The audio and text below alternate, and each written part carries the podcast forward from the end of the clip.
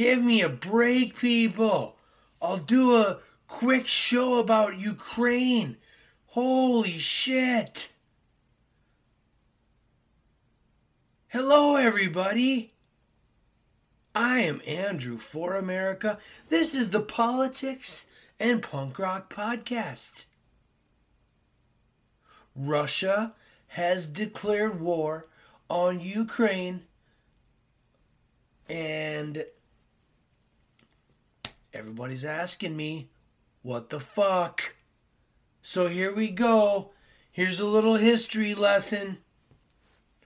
This is from, I don't know how to pronounce this guy's name, man. But he gives a fantastic chronology. Oh, I've been drinking, by the way. So this is probably the most drunk I've ever been doing a podcast, actually. So this is going to be fun. This is from Sizwe, S I Z W E, Sika Musi, S I K A, capital M U S I. His Twitter handle is capital S I Z W E, capital L O. Here's a summary of what's happening in Ukraine and Russia. Thread. I'm sorry, people, this is the most research I could do in a fast period of time. I'm getting blown up about this shit. Andrew, for America, tell us what's happening in Ukraine. Here we go. In 2010, Ukraine elected Viktor Yakunovich Yakunovich as president. The West, including the United States and the European, European Union, were not happy with these events as they saw the new president as too aligned to Russia. 2010. Okay. Before Yakunovich's election, Ukraine had a free trade deal in the pipeline with the EU. But in 2013, Yakunovich did a 180 and refused to sign the deal, favoring closer ties with Russia.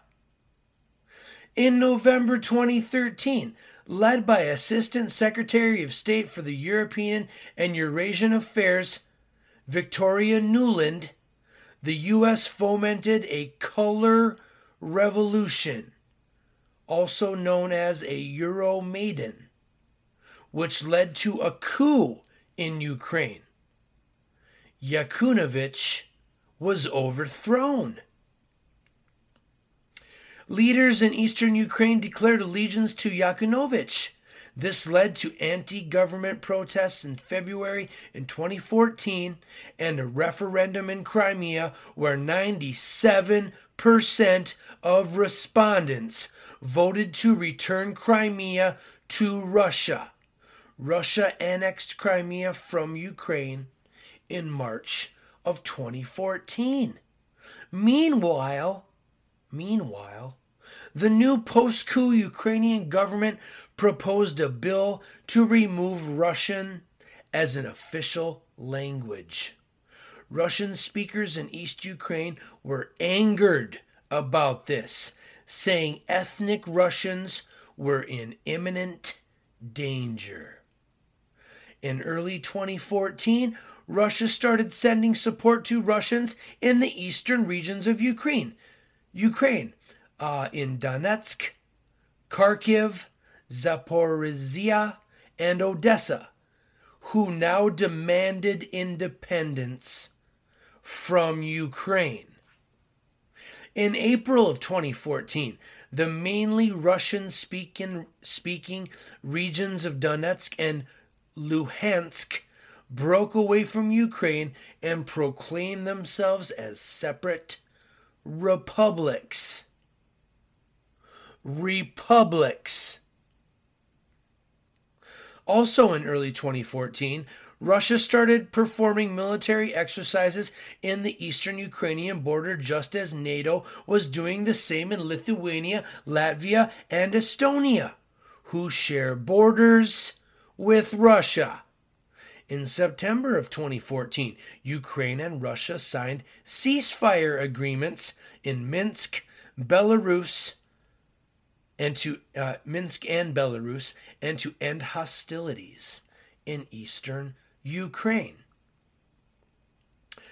In March 2021, President Vladimir Putin ordered the Russian military to mobilize troops near its border with Ukraine and in Crimea. In November, Russia deployed vessels to the Black Sea to quote unquote observe United States warships. Putin said the U.S. ships were, quote, a serious challenge, unquote.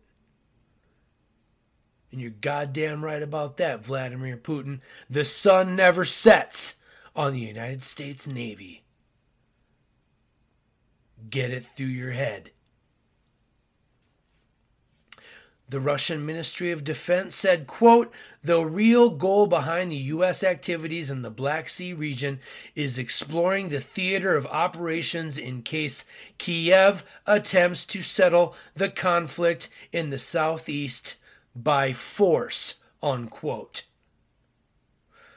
From mid January of 2022,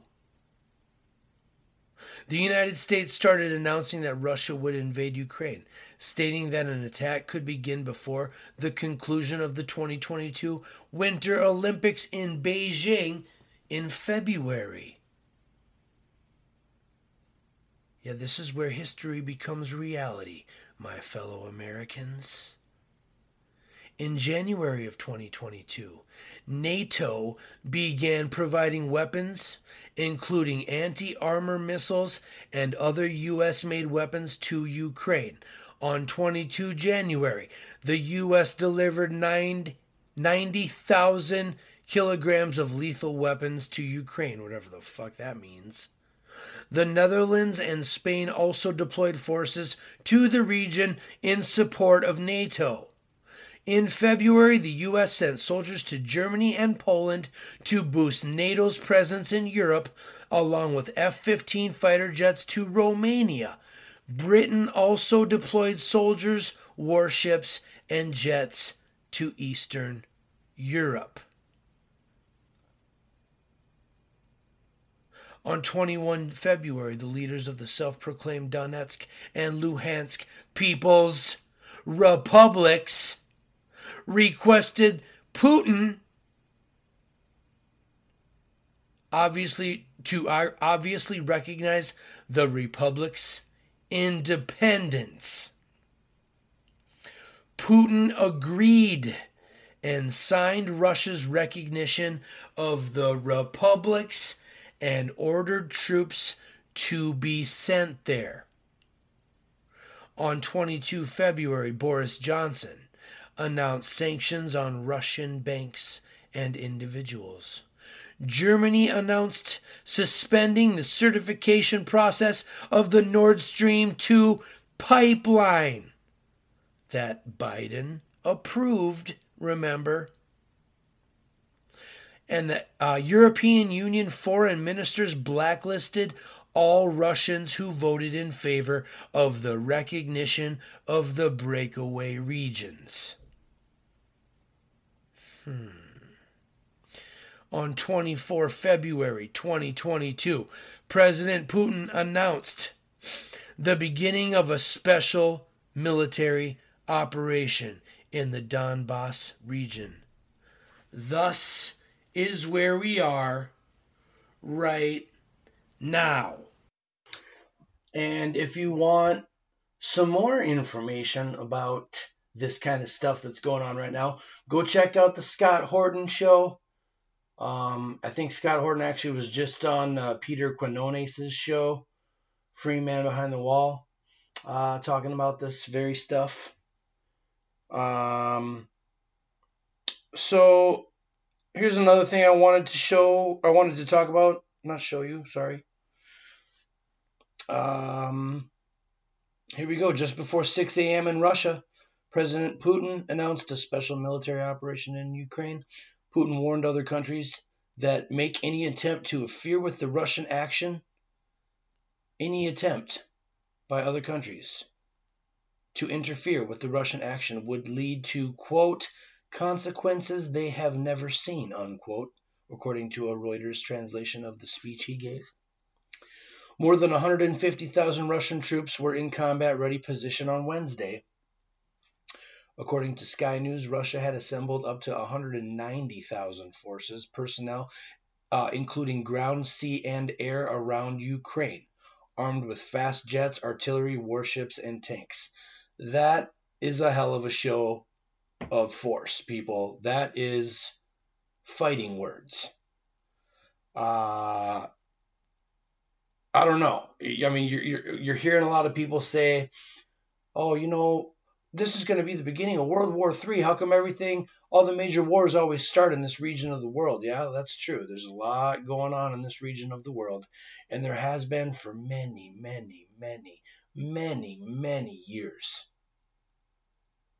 All the way back to the Khazars and the ba- uh, Babylonian Talmudists, the Canaanites, the Phoenicians Lots going on in this region of the world, people.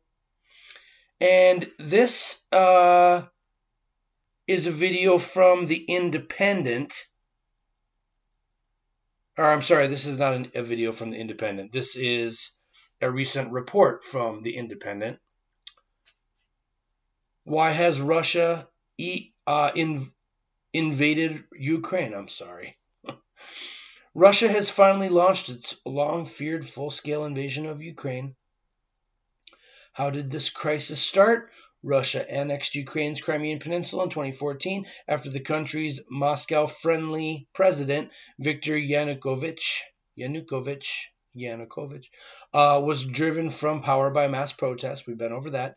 Weeks later, Russia threw its weight behind a separatist insurgency that broke out in Ukraine's east, which eventually saw the pro Russian rebels declared the DPR and LPR independent states. We've just been over that. More than 14,000 people have died in the fighting that has been go- ongoing throughout the intervening years. 2015 peace accord, the Minsk II agreement, was brokered by France and Germany to help end the large scale battles. Russia has accused Ukraine of breaching Minsk II and has criticized the West for failing to encourage Ukrainian compliance. And I think the reason why is because they got some of their own stuff going on in that area of the world. And I'll get to that here in a second. With Mr. Putin's announcement of his special military operation and subsequent ground reports of explosions and gunfire resounding across Ukraine, the worst case scenario has now been realized. And that was from The Independent.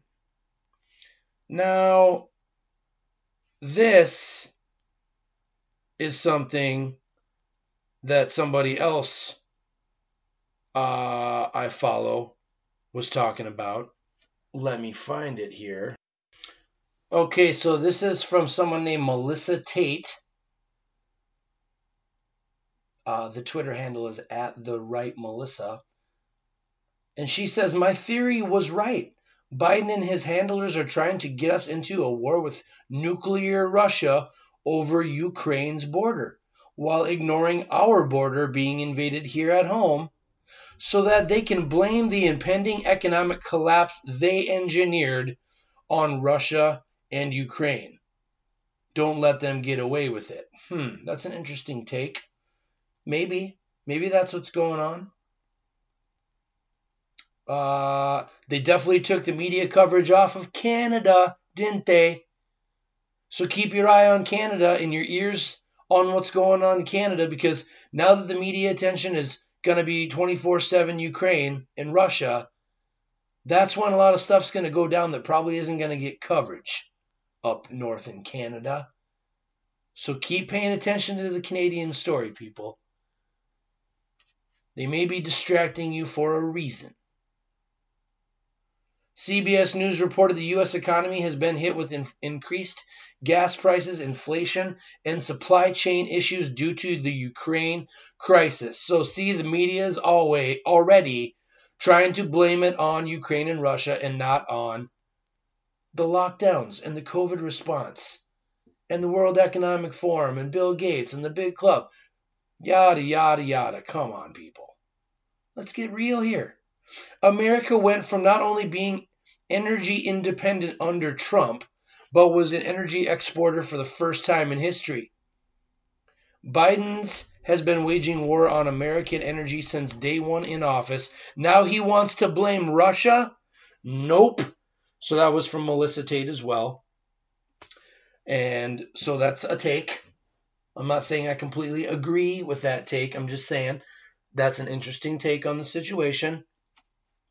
And then this is another interesting take. This is from someone named Clandestine at War Clandestine on uh, Twitter, I believe. Listen to this. This person said, I think I may be onto something about Ukraine. Zelensky said the Russians were firing at military installations. I mean, how broad is a term? How broad of a term is that, right? I am seeing speculation that could include US installed biolabs. At first, I was like, no way. But then I started digging. War Clandestine goes on to say First, I checked if the United States even has biolabs in Ukraine. Turns out we do. And in classic United States fashion, it's marketed as defense. The Biological Threat Reduction Program in Ukraine is what it's called, studying the quote, most dangerous viruses in the world, unquote, on its border with Russia. Hmm. And if you want proof of this, go to ua.usembassy.gov and you can read all about the Biological Threat Reduction, Reduction Program. Biological Threat Reduction Program. Very interesting. Okay, so we are studying the world's most deadly pathogens at Russia's border, just like we are in China, in Wuhan, right? It's just for defense. Not that big of a deal, right? Apparently, wrong. I didn't know this until today, but Russia has been accusing United States, accusing the United States of creating bioweapons at their border. And this is from Brendan Cole, World Report, Vladimir Putin's advisor, says the United States is developing biological weapons near Russia. Putin's chief security advisor has said Russia, I'm sorry, Moscow has good reason to believe the United States is developing biological weapons along the borders of Russia and China. Wow. So I don't know if any of that's true, people, but the plot is going to thicken in Ukraine. The plot is going to thicken in Canada. The plot might thicken in Taiwan and China pretty soon. Some people are speculating. Interesting times. Scary times to be alive. Is this validation of everything I've been talking about on this podcast? No, absolutely not. But it is an example in a chronological string of examples that one can seek out and discover and research and learn about the history of so that you can come to your own conclusions. I'm not trying to tell you what to think. I'm not trying to tell you what to feel. I'm not trying to tell you what to believe. I'm just presenting you with information. I am not taking a side. I am neither for or against. I just hope that this information can be woven into the grand tapestry that of all of the subject matter that I've been talking about on this podcast since episode 1. Stay tuned, my fellow Americans, to what's going on in Ukraine. Stay tuned to what's going on in Canada, China, Taiwan, and of course, as always, here in the United States of America. Let's move on. Oh, you know what? I just realized. I just realized I had the wrong microphone selected for a little while there. Sorry about that, people. Like I said, been. Like I said, but been drinking. Now, let me give you guys a little bit of history.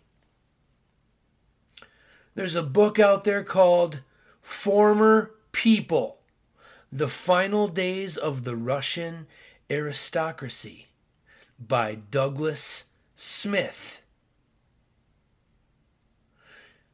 An engrossing, with richly detailed event and anecdote said Lise Schellinger of the New York Times. Let's read this together. Former People of the Final Days of the Russian Aristocracy by Douglas Smith, 2012. Former People, The Final Days of the Russian Aristocracy by Douglas Smith is a magnificent work chronicling in superb detail what happened to the 2 million members of the Russian aristocracy as a result of the Russian Revolution. I have been interested in late Tsarist history for a very long time. I am still holding my Trans Siberian Railroad bonds. I love the great Russian writers. I pictured ex Russian counts working as waiters in Paris or countesses living in style in the Italian Riviera on jewels smuggled out of the country. I knew the Czar and his family were executed, of course. I knew Ruffington Bossois had extensive contact with Prince Felix Yusupov, both before and after the revolution. After reading Former People, The Final Days of the Russian Aristocracy by Douglas Smith, I realized how superficial my understanding of this period was. Here are some of the things I learned from Former People, The Final Days of the Russian Aristocracy by Douglas Smith. I have always had a romantic admiration for the cause of the White Russians, fighting to defeat the Communists and then holding on to the dream of restoring the old regime while living in exile. I was deeply shocked, though I should have realized this, that those white Russians were extremely anti Semitic. Hmm. And this, as they say, my fellow Americans, is where the plot thickens. They blamed the Jews for the revolution and undertook murderous programs in which thousands were hung. They butchered whole villages if they suspected the inhabitants were supportive of the communists. My admiration for the Russians, for the white Russians rather, is now over, says the author of this piece. Clearly, this book opened this person's eyes to a new reality. Clearly, this person experienced some cognitive dissonance, yet had the intellectual honesty and the courage and the disbelief, the discerning mind, the suspension of ego to admit the reality. And the reality was that this person's admiration for the White Russians was now over. Why, you may ask? Here's why. I learned the Russian Revolution was very much supported by members of aristocratic families. Only aristocratic young men had the educational background to develop the ideological structure to support revolution.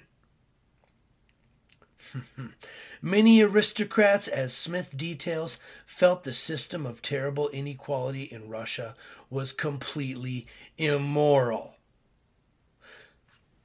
Smith tells his story by following that what happened to members of two aristocratic families? We very much see them as fully realized people. The communists declared the two million people they classified as aristocracy as, quote, former people, unquote, stripping them of all of their rights.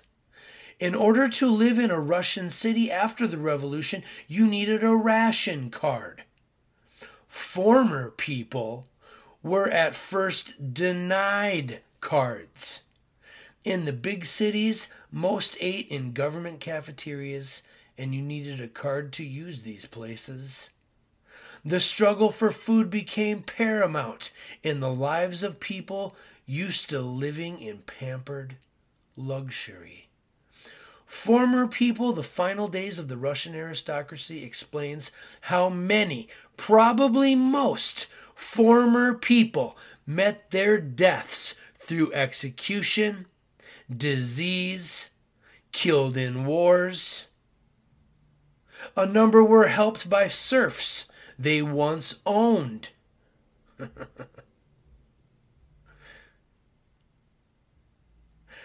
serfs they once owned is where they went for help. Think about how upside down that society was turned. The communist government did not have nearly enough educated people to run the society they were trying to create. How many times do I got to re- repeat myself about this shit, people? I'm not the only one saying this stuff. So many ex aristocrats found government work. Many hid or denounced their past alliances. What emerges so powerfully in the former people, the final days of the Russian aristocracy, is the sheer will of the ex aristocrats to survive. Survivors found ways to continue on with life. Couples married, babies were born. Many did leave Russia, but it was not an easy choice to make. Their love for their country and heritage was still very deep. Former People, The Final Days of the Russian Aristocracy by Douglas Smith is a marvelous book. Anyone into Russian history and culture will be very glad to have read this work. And I recommend that you guys go read that book. And, you know, the reason why I brought that book up is just as a reminder that these wars, people, there are a million reasons behind them, and the and the reasons that you are getting getting told by your media is not always necessarily correct. When communism fell in Russia, the aristocrats had to run, just like what happened in Nazi Germany. The aristocrats of the Nazi Germany uh, government, you know, Hitler's Nazis, uh, were you know, some of them came to the United States through Operation uh, Paperclip. Some of them probably fled to Argentina and all over the place. They just had to blend in. You know, be chameleon like, like I've said in a previous podcast. The big club, these people, these big wealthy families that pull the strings behind every conflict. And be watching for for the controlled conflict. So now that you know a little bit, bit about what's going on in Ukraine and Russia, you know, your brain probably goes, well, which side do I take? Do I take the freedom fighting uh, uh, rebels from the Republic that want to be part of Russia? Uh, do I take their side? Uh, or do I take the side of the Ukrainian government who doesn't want anything to do with Russia and want to be members of NATO and are allowing uh, member countries to do biological weapons research on their borders, allegedly. I mean, you know what I mean? It's like, oh, am I on the Ukrainian side? Am I on the Russian side? Uh, do I support the people fighting for freedom to be part of Russia? Because it kind of makes you think, why would they want to be part of Russia and not Ukraine? There's got to be some reasons there, right? So before you go jump into conclusions and believe everything that you're being spoon fed by the mainstream media, just keep in mind if you do a little bit more digging, you might realize that you have located the puppets. And then if you dig a little bit more, you might just find the puppet masters pulling those strings. It's a tale as old as time immemorial. Here is a tweet from Anya Parampil. Anya Parampil. At Anya Parampil is her handle.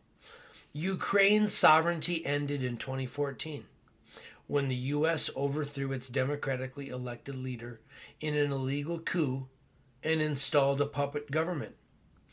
At least 13,000 people have died in fighting since then in a war fueled by United States weapons and allegedly neo Nazi militias. This war did not begin tonight, is what she just said. Wow. That's pretty powerful. And I wanted to read this to you as well. There's a book out there called Putin's Playbook Russia's secret plan to defeat, I don't know, the world. To defeat America, I'm sorry. Putin's playbook. Russia's secret plan to defeat America. Okay? Take a listen to this. This book seems quite relevant to the goings on right now. Sounds alarmist but rejection of quote unquote Atlanticism, remember that? Seems like the overarching theme in Eastern Europe right now. Atlanticism. Remember when I talked about that in a previous episode? Look it up. Strong anti West sentiments and a potential Sino Russian Islamist bloc of disgruntled nations that could include Turkey, Iran, and Pakistan align to make a stand against the West, the Quad, and the NATO countries. And somebody commented about this book. Clearly, I'm in a book club, people. This person says they're all a part of the same IMF. So it's hardly a real war.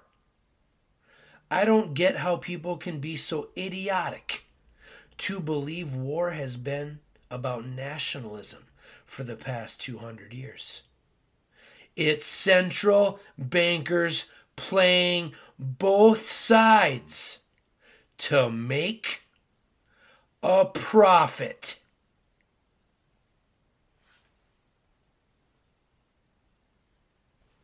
There's a story out there uh, by a guy named James Fell called Remember the Holodomor.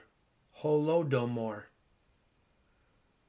As a Russian once again terrorizes Ukraine, we must remember the USSR's genocide of 4 million Ukrainians via purposeful and premeditated starvation in the early 1930s.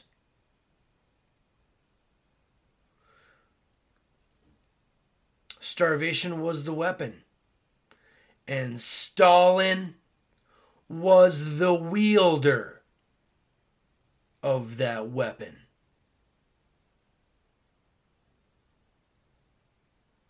And that's basically all I have for you, my fellow Americans, on this current crisis, this invasion of Ukraine by Russia. Powerful players playing the games of empire, the true aristocrats, right? The big club, just infighting.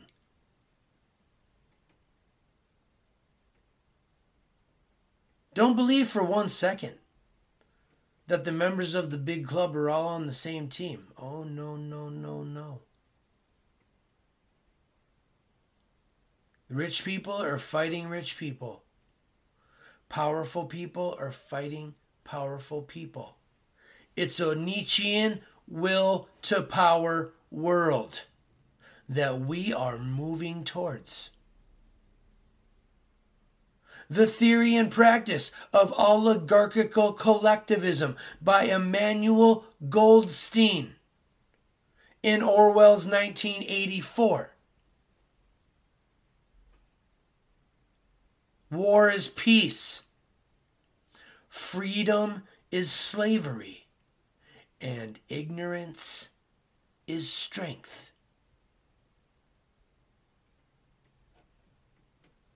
Keep an eye on this story, people. Who knows? Are we on the precipice of World War III? Was the Deagle forecast accurate? Are 230 million Americans about to meet their fate? For one reason or another? We shall see. As the 21st century, here in the year 2022, marches on. People, this is going to be a short episode today. Let's wrap it up. Let's go get wasted. Let's party a little bit. And let's play some punk rock. When you need mealtime inspiration, it's worth shopping Kroger, where you'll find over 30,000 mouthwatering choices that excite your inner foodie. And no matter what tasty choice you make, you'll enjoy our everyday low prices, plus extra ways to save, like digital coupons worth over $600 each week. You can also save up to $1 off per gallon at the pump with fuel points. More savings and more inspiring flavors make shopping Kroger worth it every time. Kroger, fresh for everyone. Fuel restrictions apply.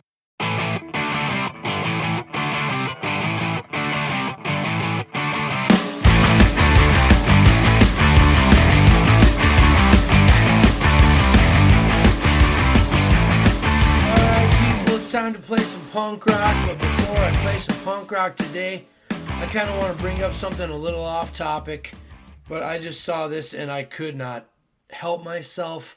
I had to talk about it. Remember in the last episode?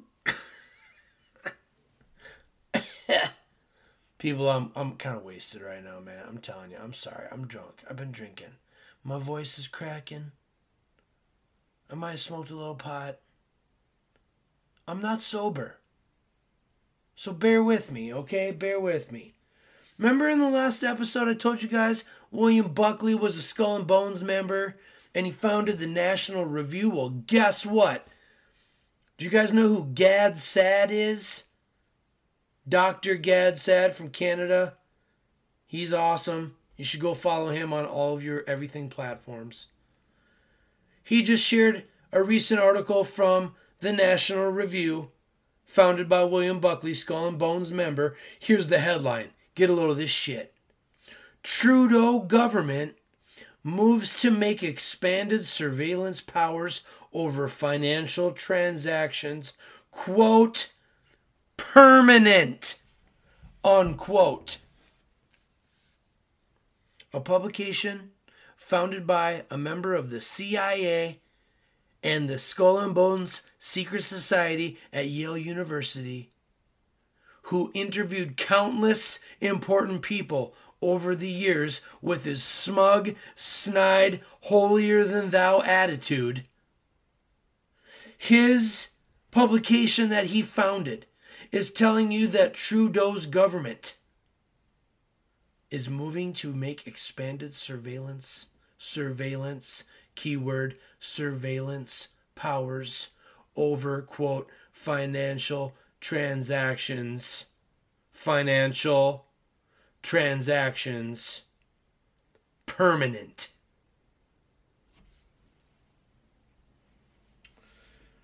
I know it's not about Ukraine, but I felt like I needed to share that because I just recently saw that and I almost threw up in my mouth a little bit.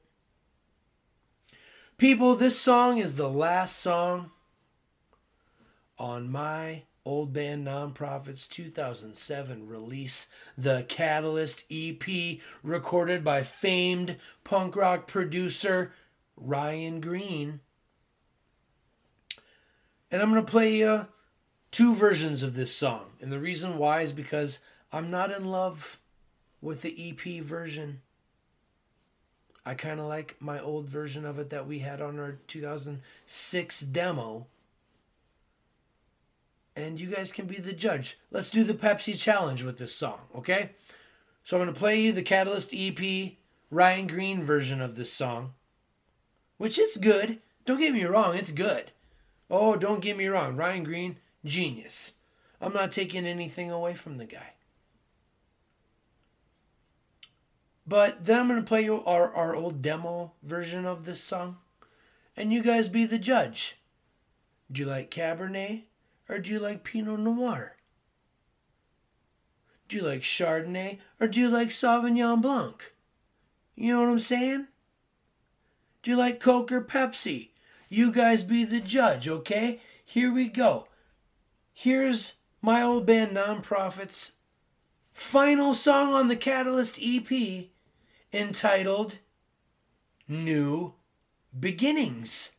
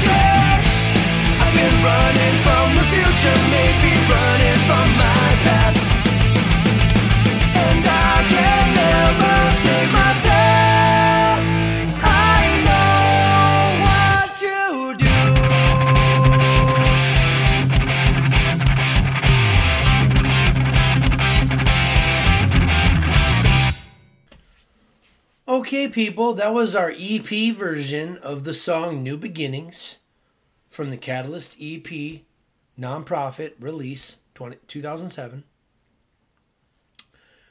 And for all you musicians out there, this is going to be an exercise in what production can or cannot do to one of your songs. And again, I'm not saying one's better than the other. They're both fantastic.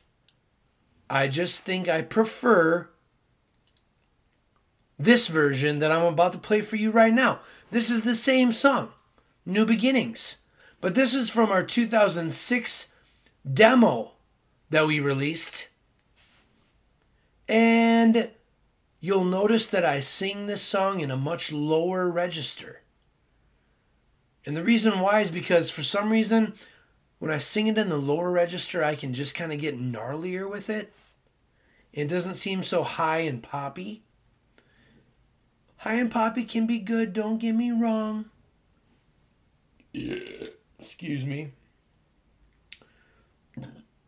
Boy. I've been drinking IPAs all day. And a little Grand Marnier.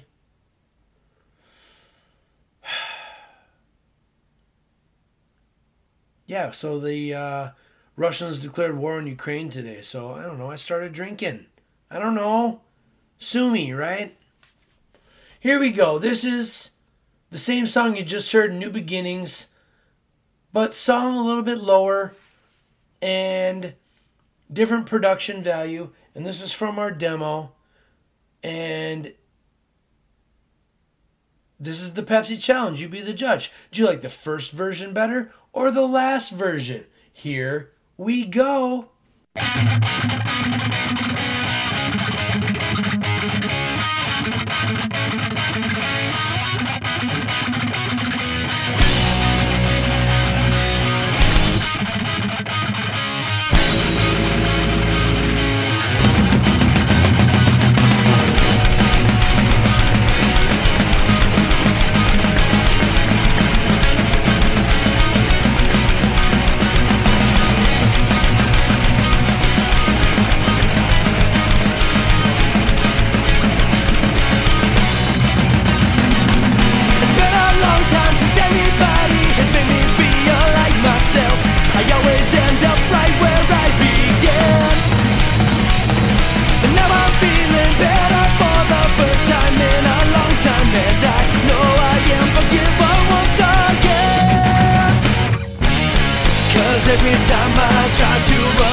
Guilty conscience catches me.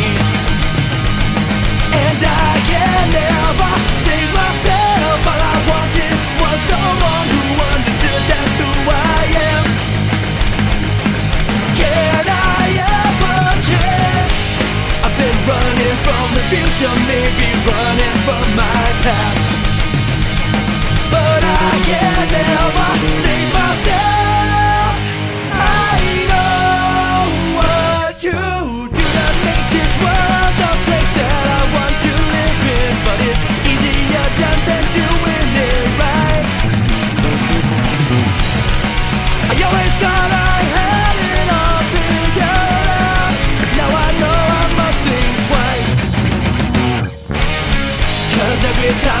Time I to run, my guilty conscience catches me. And I can never save myself. All I wanted was someone who understood that's who I am. Can I ever change? I've been running from the future, maybe running from my past. But try